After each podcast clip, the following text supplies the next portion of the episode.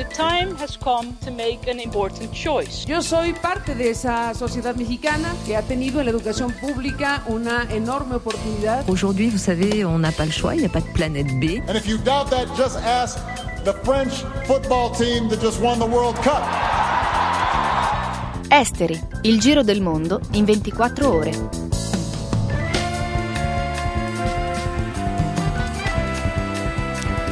Un eh, saluto ai nostri ascoltatori e ascoltatrici di Radio Popolare Popolare Network.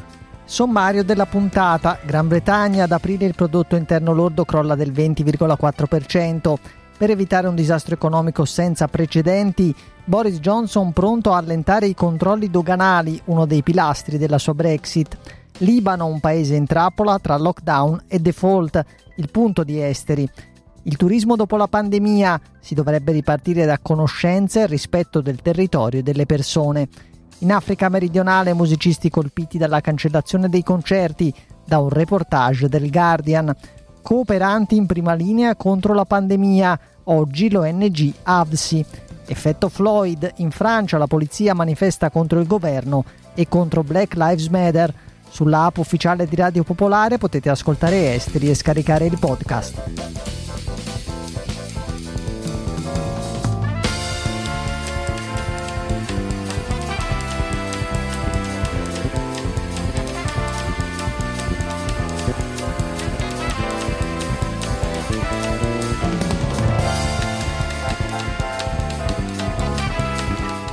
Partiamo dalla uh, Francia, oggi c'è stato un uh, corteo all'Arco del Trionfo della uh, polizia, ci sono state manifestazioni in molte altre città, messaggi forti in luoghi simboli, simbolici forti. E questa è la parola d'ordine di questa mobilitazione che è stata organizzata dai sindacati di polizia, questo per denunciare le accuse di razzismo o violenza contro gli agenti. I poliziotti sono schierati per dire basta al clima che si respira eh, di stigmatizzazione dei poliziotti attraverso il Ministero dell'Interno, anche il governo deve smetterla e scegliere da che parte stare, quello della Polizia Nazionale. Questo è il comunicato dei sindacati. Perché eh, questa protesta? Perché come per George Floyd negli Stati Uniti anche la Francia è scesa in piazza e il 2 giugno scorso in migliaia, 20.000 hanno manifestato a Parigi in nome di Adama Traoré, 24 anni, era morto il 19 luglio 2016 nella caserma di Persan nel Val d'Oise, quasi due ore dopo il suo fermo al termine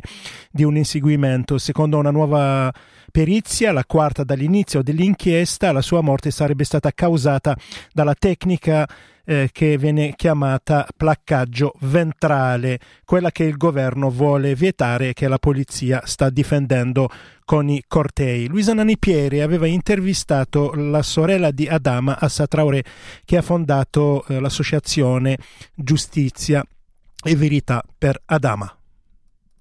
Si Adama a couru et parti, n'est pas parti parce qu'il avait volé, tué ou fait du mal à quelqu'un. Se Adama è andato via di corsa, non lo ha fatto perché aveva rubato, ferito, ucciso, fatto del male a qualcuno. Lo ha fatto perché oggi in Francia, in questi quartieri popolari, i giovani vivono delle pressioni e una repressione violenta. Si fanno picchiare dai poliziotti e carabinieri sin dentro la caserma o il commissariato. È successo tutto in due tempi. Hanno acchiappato Adama, lo hanno picchiato, violentato, riempito di colpi. Una persona che conosce Adama passa di lì e si mette in mezzo. Lo fa perché quelle persone non sono in divisa, non sono riconoscibili. Adama scappa e va nell'appartamento di un amico.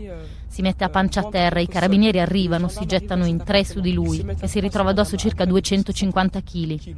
Sono dei militari pesantemente armati che lo placano al suolo. Adama gli dice non riesco a respirare, mi fa male, ma loro continuano. Adama non era armato, non c'era bisogno di usare questa violenza. Lo rimettono in piedi e lo portano in macchina. Adama gli dice: Non riesco a respirare. La testa di Adama sanguina, si fa la pipì addosso. Se un giorno avrete l'occasione di passare a Beaumont, Vedrete che il luogo del fermo è a soli 300 metri dall'ospedale. Stiamo parlando di militari che dovrebbero prestarci i primi soccorsi, aiutarci, salvarci. Solo che quel giorno hanno deciso di aiutarlo a morire. Des militaires qui sont là pour nous donner les premiers soins, ils sont là pour nous aider, ils sont là pour nous sauver. Sauf que ce jour-là, ils ont décidé de l'aider à mourir. Esteri, il giro del mondo in 24 ore. Radio Popolare, Popolare Network.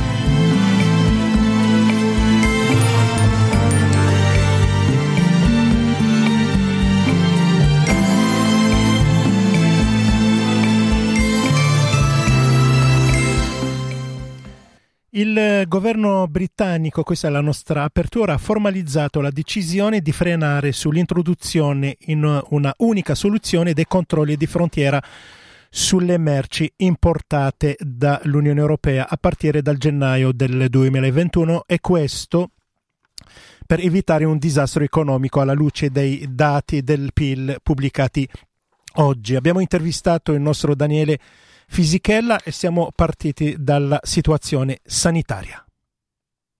Sicuramente la situazione è molto migliore rispetto a qualche settimana fa.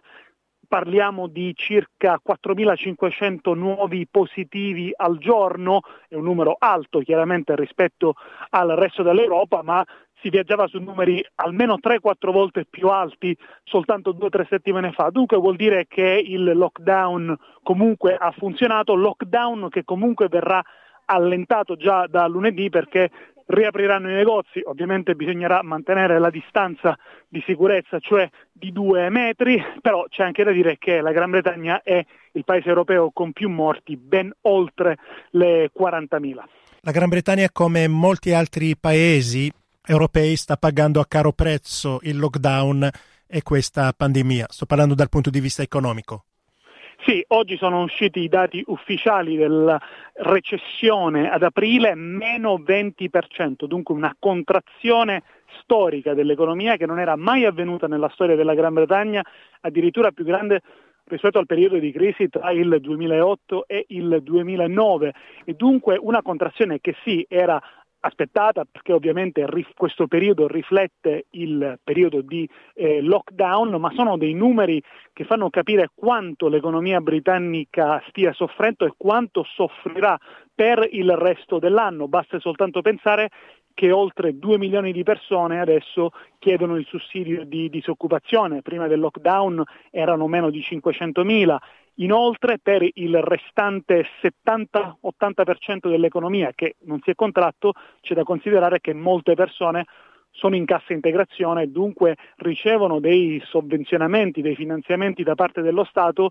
finanziamenti che ammontano a circa 26 miliardi di sterline, dunque lo Stato ha dovuto chiedere in prestito molti soldi alle banche. Insomma, è anche vero che eh, la Gran Bretagna è uno dei pochi paesi che pubblica le proprie statistiche mese per mese, però se lo, lo facciamo un paragone con le altre nazioni europee, per esempio la Germania ha avuto una contrazione del 5-8%, la Francia mi sembra dell'intorno al 4%, il Giappone del 3%, è chiaro che le previsioni di inizio settimana del Fondo economico europeo eh, si, si stanno rivelando azzeccate, cioè che la Gran Bretagna probabilmente sarà il paese occidentale più colpito dalla crisi economica causata dal coronavirus. E forse da qui la notizia che arriva sempre eh, da Londra che eh, ci fa sapere che è pronta ad allentare i controlli alle dogane per le merci, quindi stiamo parlando di uno dei eh, pilastri della Brexit. Sì, è proprio così, Le, i controlli alla dogane saranno introdotti per fasi, però non inizieranno il primo gennaio del 2021, ma i controlli sul grosso delle merci che entrerà in Gran Bretagna avverrà soltanto a luglio del 2021. Questa è una decisione pragmatica in fondo perché eh, ovviamente l'economia britannica rischia di essere ancora di più affossata qualora ci siano appunto dei dazi alle frontiere. Dunque è una decisione che è stata accolta eh, molto bene dall'industria britannica che però ovviamente è anche cosciente del fatto che la Gran Bretagna, il governo britannico oggi ha ribadito ancora una volta che non vorrà chiedere un'estensione della Brexit oltre il 31 dicembre del 2020. Questo che vuol dire? Ancora ci sono dei punti molto importanti da chiarire, ovviamente la relazione tra le due Irlande, la frontiera che si potrebbe collocare nel mare d'Irlanda piuttosto che nell'isola fisicamente dell'Irlanda, e poi anche tutte le eh, leggi che regolano il commercio della pesca e dei beni legati all'agricoltura. Ecco, questi punti ancora non chiariti dovranno essere per forza chiariti soprattutto a settembre e ottobre in delle, in delle, riunioni molto importanti, altrimenti la Gran Bretagna rischia di uscire dall'Unione Europea senza un accordo, cioè con il temuto no deal.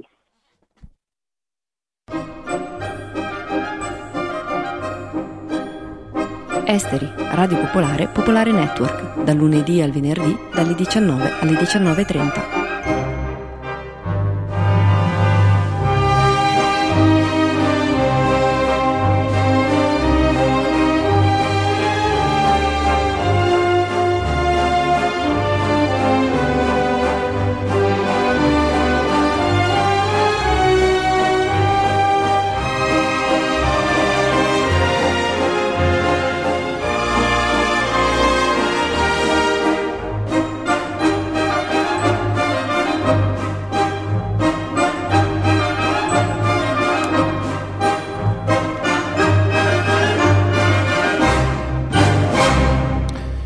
Andiamo in eh, Libano, è cominciata stamattina la riunione d'urgenza del governo dopo una nuova notte di scontri a Beirut e in altre città del paese tra manifestanti antigovernativi e la polizia.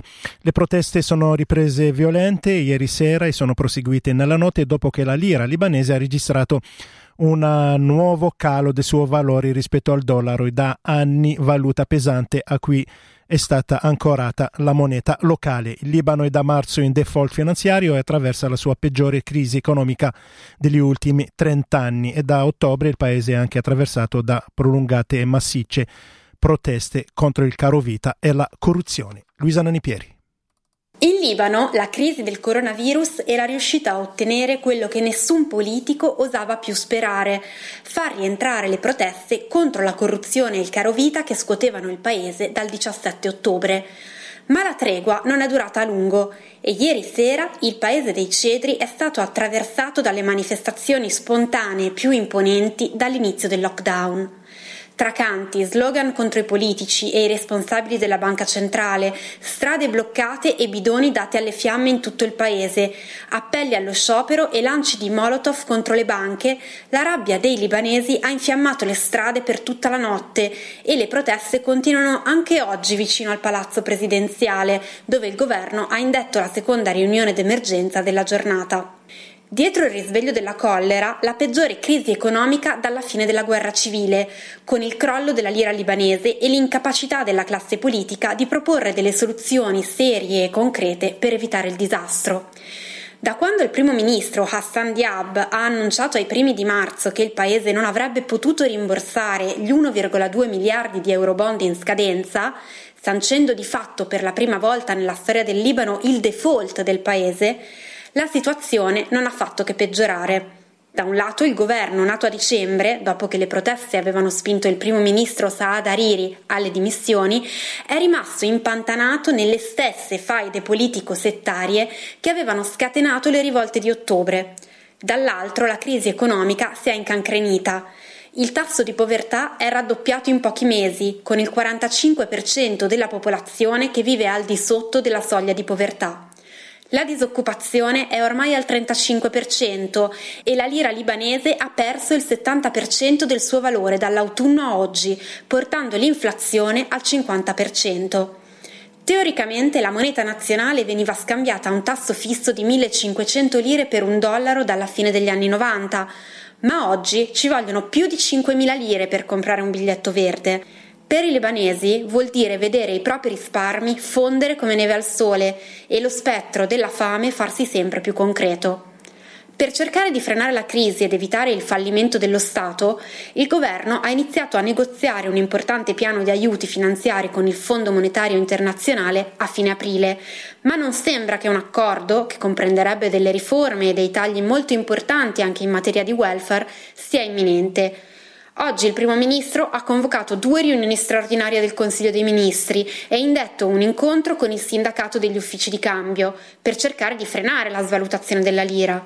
Ma nessuno riesce a immaginare cosa potrebbe tirare fuori dal cilindro per cambiare le carte in tavola e rassicurare un'opinione pubblica che non ha più un briciolo di fiducia nei suoi dirigenti.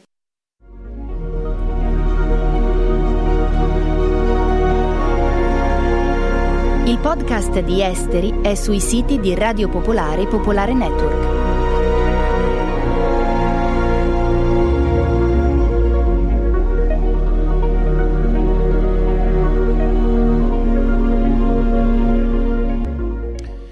In Africa i musicisti vendono pochissimi dischi, no, quasi non c'è lo streaming e soprattutto eh, c'è tutto un mercato dell'economia informale, quindi pochi soldi entrano nelle tasche dei musicisti.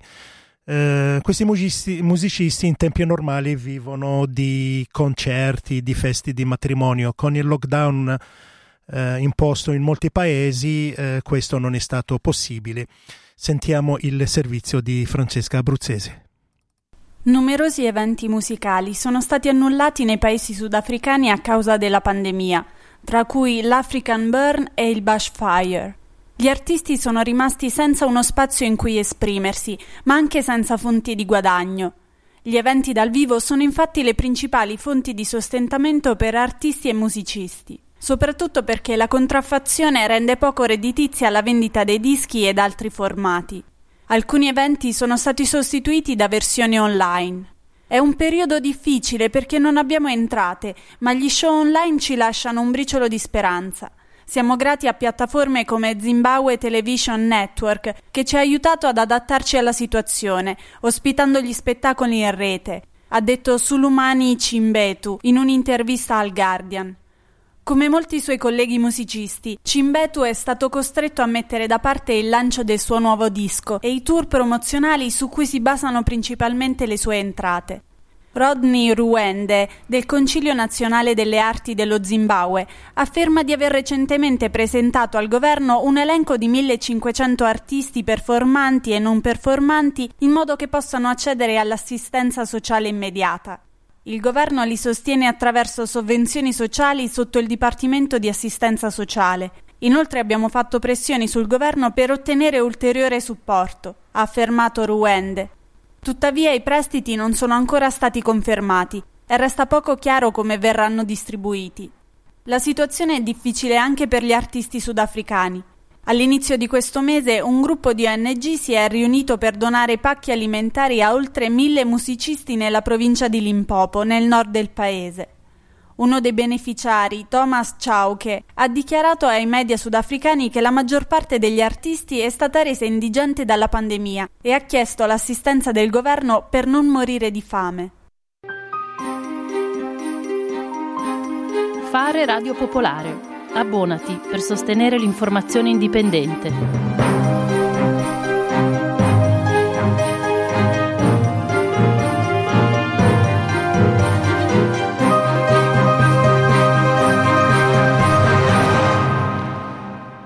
La cooperazione durante la pandemia, come gestire le misure per contenere il coronavirus senza fermare i progetti di cooperazione allo sviluppo.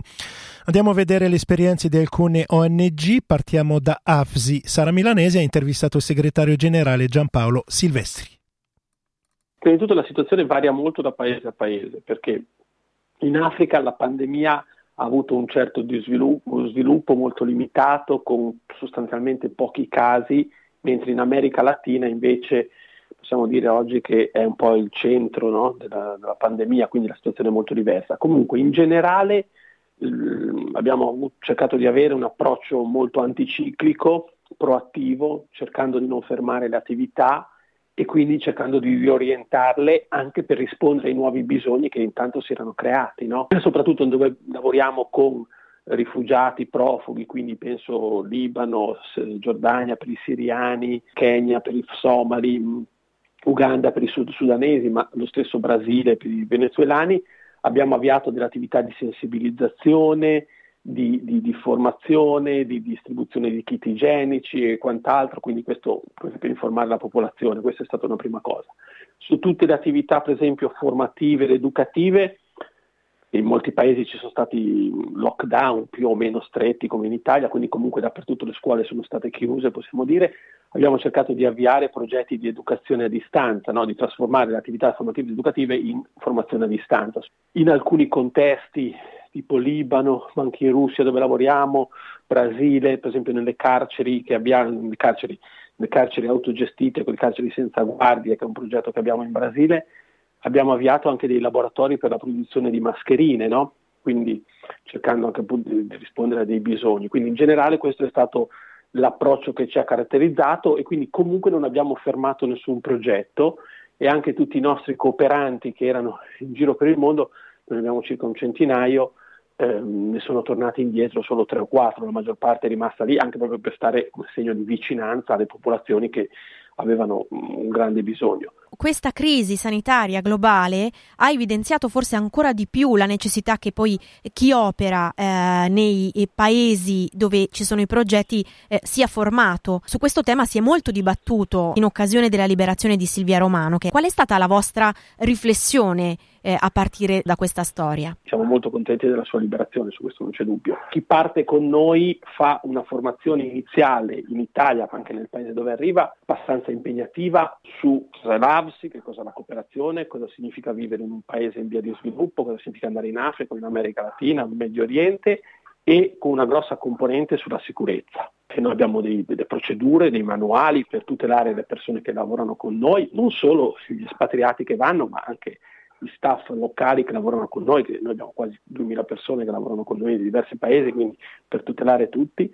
Abbiamo dei manuali, delle regole, delle procedure molto rigide che riguardano sia il modo con cui si lavora ma anche la vita che si fa, perché ci sono tutta una serie di accorgimenti che bisogna prendere, dove si va a vivere, il tipo di casa, il contesto, il tipo di abbigliamento, come ci si sposta, la macchina, se si può guidare, non si può guidare, è meglio avere l'autista, perché quando si parte bisogna segnalare, in strada bisogna segnalare, vedere il radio, vedere l'acqua, cioè tutta una serie di cose anche molto pratiche. Un aspetto molto importante, per esempio, è il rapporto con la comunità. Il primo fattore di sicurezza è la comunità, è la comunità stessa che in qualche modo ha una forma di protezione verso un'organizzazione come la nostra.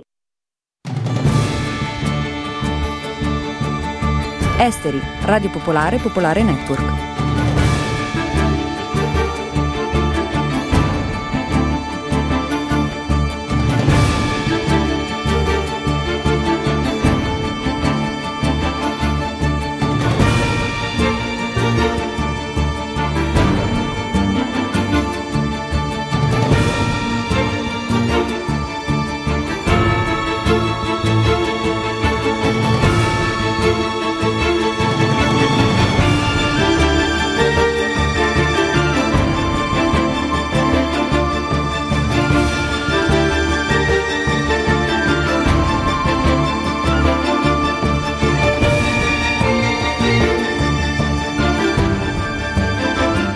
Riflessione del venerdì, sempre legata al coronavirus, riguarda il turismo dopo la pandemia, come bisogna ripartire. Prima di sentire Alfredo Somozza, a tutti un caro saluto da Sciauchi e buon weekend.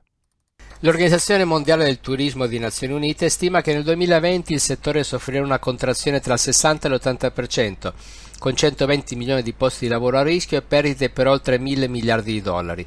Un crollo senza precedenti che confermano quanto questo importante settore economico sia volatile. E questo perché il turismo si svolge su tutto il territorio, a differenza delle attività commerciali e industriali che sono circoscritte in spazi predeterminati. Negli anni scorsi si era già pagato un pesante prezzo per gli attentati terroristici, i sequestri, i fenomeni naturali estremi, mai però si erano fatti i conti con una pandemia che ha imposto la separazione tra le persone come regola non discutibile.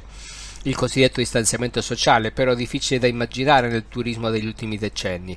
Le pratiche che fanno i grandi numeri sono tutte controindicate gli spazi affollati delle città d'arte, i grandi parchi tematici, i villaggi turistici, i divertifici e soprattutto le crociere.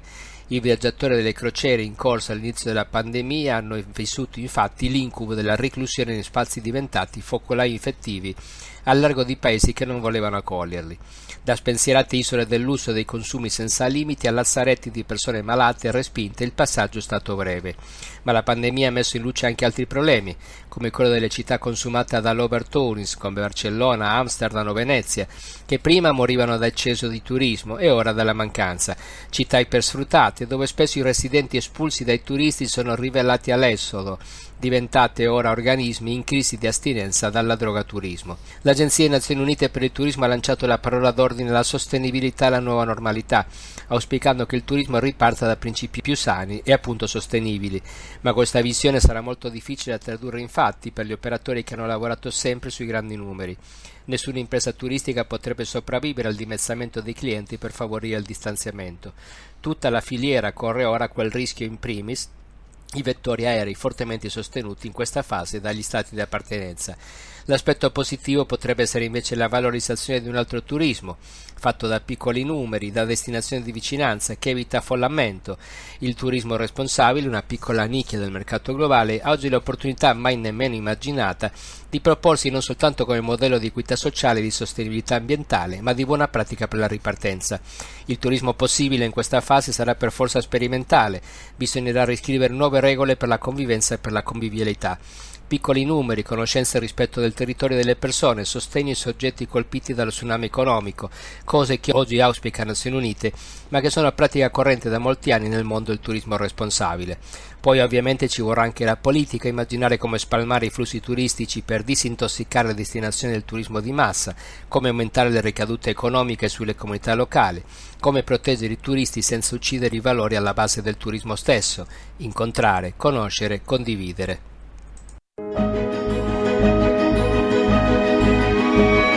Avete ascoltato Esteri, un magazine di Radio Popolare.